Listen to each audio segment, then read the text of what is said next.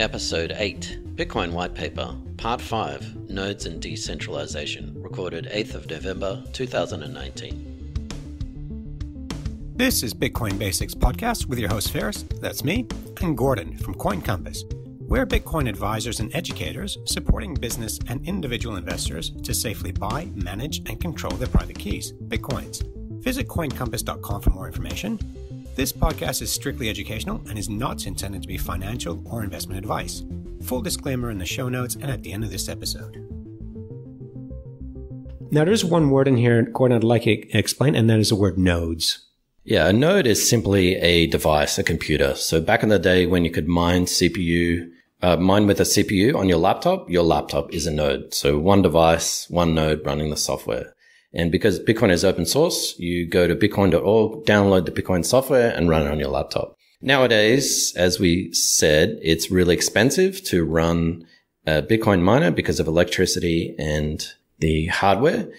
A Bitcoin pool might be made up of 200, 500, 1000 nodes. And going back to the point before, the longest chain, and as long as someone isn't attacking the network and there are ways to do these double spends. There are ways to censor transaction, delete transactions, change transactions. The longest chain will prevail.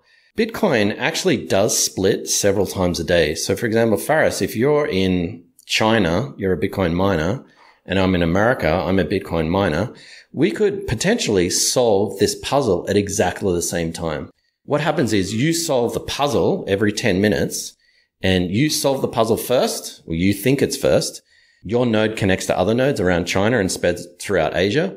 I'm in America, say I'm in North America. I solve the puzzle at exactly the same time. My node connects to other nodes around South America. Eventually, within five, maybe 10 seconds, that will spread throughout, throughout the Bitcoin network. And what we might have is what is called a chain split.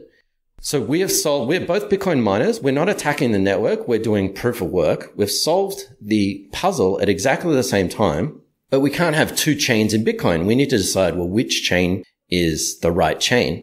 When you solve the puzzle, it also produces a timestamp and that timestamp is very specific. It goes down to the millisecond, but there could be a case where we also have the same timestamp as well. Eventually though, what will happen is the network will be something like 50.1% and 49.9%, whatever the longest chain that's what the Bitcoin network will actually go to. So for example, if I solve it even at the same time as you, but I'm connected to more nodes and more nodes recognize my chain, therefore my chain will be recognized. And unfortunately, all the work that you've done on your chain will be completely discarded. And actually, this happens legitimately a couple of times a day. And it might not only be in one block. Sometimes there are four or five blocks and miners are mining on different chains for say 30 minutes or 50 minutes. But eventually the Bitcoin network splits, then it gets back together again. Then it splits and then it gets back together again. So that's what it talks about this longest chain.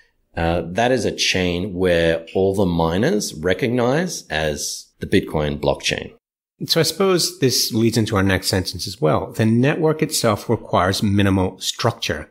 So it's dynamic and it's basically figuring itself out as it goes along, which um, chain do we go with? And keep in mind, it's been doing this for 10 years now. Now, our last sentence here in the abstract is messages are broadcast on a best effort basis and nodes can leave and rejoin a network at will, accepting the longest proof of chain as proof of what happened while they are gone. So this is exactly what jo- um, Gordon just explained. The blocks are mined, transactions are verified, it's done on a best effort basis. Nodes can leave and rejoin the network at will. So, okay, say that first transaction was mine in China and then Gordon found at the exact same time in America. The network can go with my transaction, but then it can go, hang on, the transaction that Gordon verified is now a longer chain. So miners will jump onto Gordon's chain. Thereby that becomes part of the Bitcoin blockchain. So this is really where Bitcoin is working with market forces and what we really call uh, game theory. It's something I recommend you look into because from an economic perspective, this is to me the world's first undiluted market that has not been influenced by a central authority. And even though this is not mentioned in the abstract, I think it's really important that we explain the difference between centralized and decentralized. So as we alluded to earlier on, uh, the cash that you have in your wallet, that's come from a central authority. The money that you have in your bank is controlled by one bank, a central authority. So Gordon, what is decentralized? If we had, for example, 10 people connected to the Bitcoin network, myself, Faris, and some of our friends, then something like a 51% attack would be pretty easy to do. You'd need six out of the 10 to be doing something malicious or attacking the network. But instead of having 10 Bitcoin miners, let's replace that with a million Bitcoin miners. So you had a million Bitcoin miners in every country in the world, every city in the world using different internet connections, running different laptops, different servers. You would have to have 500, 500,001 miners attacking the network that is decentralized because you wouldn't, for example, know where those miners were and you wouldn't be able to control their mining equipment. Decentralized works because there isn't a central server. So again, my analogy of using websites, Facebook.com, Google.com, Twitter.com is a central server. It is not decentralized. Bitcoin network works because you have this peer to peer computers or what we call nodes connecting to each other. And in here, it says if nodes go offline, if I go on holidays for two weeks, that's fine. The network will simply ignore my nodes. So nodes come and go from the network. They go online, they go offline. The more nodes you have, the more decentralized a network is going to be. It's simply a gradient between centralized and decentralized. I don't think you could have something that is fully decentralized because there are always going to be companies and there are major mining companies that control a lot of the mining power or hashing power.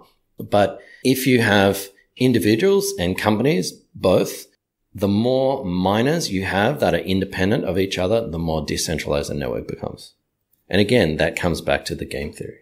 So one example I like to think of decentralized, um, if you look at your bank, so let's just say you have all your funds with Acme Bank Incorporated. And I'm just making one up here because I don't want to pick on anyone specifically.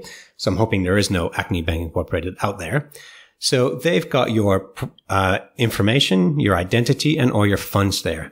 From a hacker's point of view, they just need to hack that one mainframe, that computer attached to that one bank. With Bitcoin, it's different. So let's think of that building, right? So with a bank, you're attacking one property, one house. With Bitcoin, because there's no central bank, it's basically laptops around the world in several hundred countries around the world, several different computers.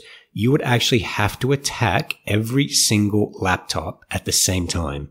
So what Bitcoin is, is you could look at it as a new internet or the internet of money. We're not using the archaic old computers and internet to transfer money we're using the processing power in our mobile phones, in our computers to create a new financial system where we can transfer funds from one party to another without going through a trusted third party, a bank that can easily be hacked. Yeah, I think decentralized, the best way to explain it is the internet. Uh, someone wants to stop the internet. Someone says, you know, country X is blocking the internet people always find a way around it, whether they use satellite, whether they use Bluetooth, whether they use other kinds of technologies. There is no way to actually stop it. There's no way to hack it. Thanks for watching or listening. Please visit coincompass.com slash free to register to our socials and discover other free content. Subscribing, liking, and following helps this content remain ad free. Until next time. Disclaimer any content provided by Coin Compass or the Bitcoin Basics podcast is for educational and informational purposes only and is not investment, legal, tax, or any other professional advice. A qualified professional should be consulted before making any financial decisions. Coin Compass or the Bitcoin Basics podcast will at times recommend certain products, services, and technologies, but these are opinions based upon our own or podcast guests' experience and not endorsements. We take no liability for out of date or inaccurate information, software bugs, manufacturing errors, technology misuse, or issues involving third parties. Visit coincompass.com for more information and please contact us.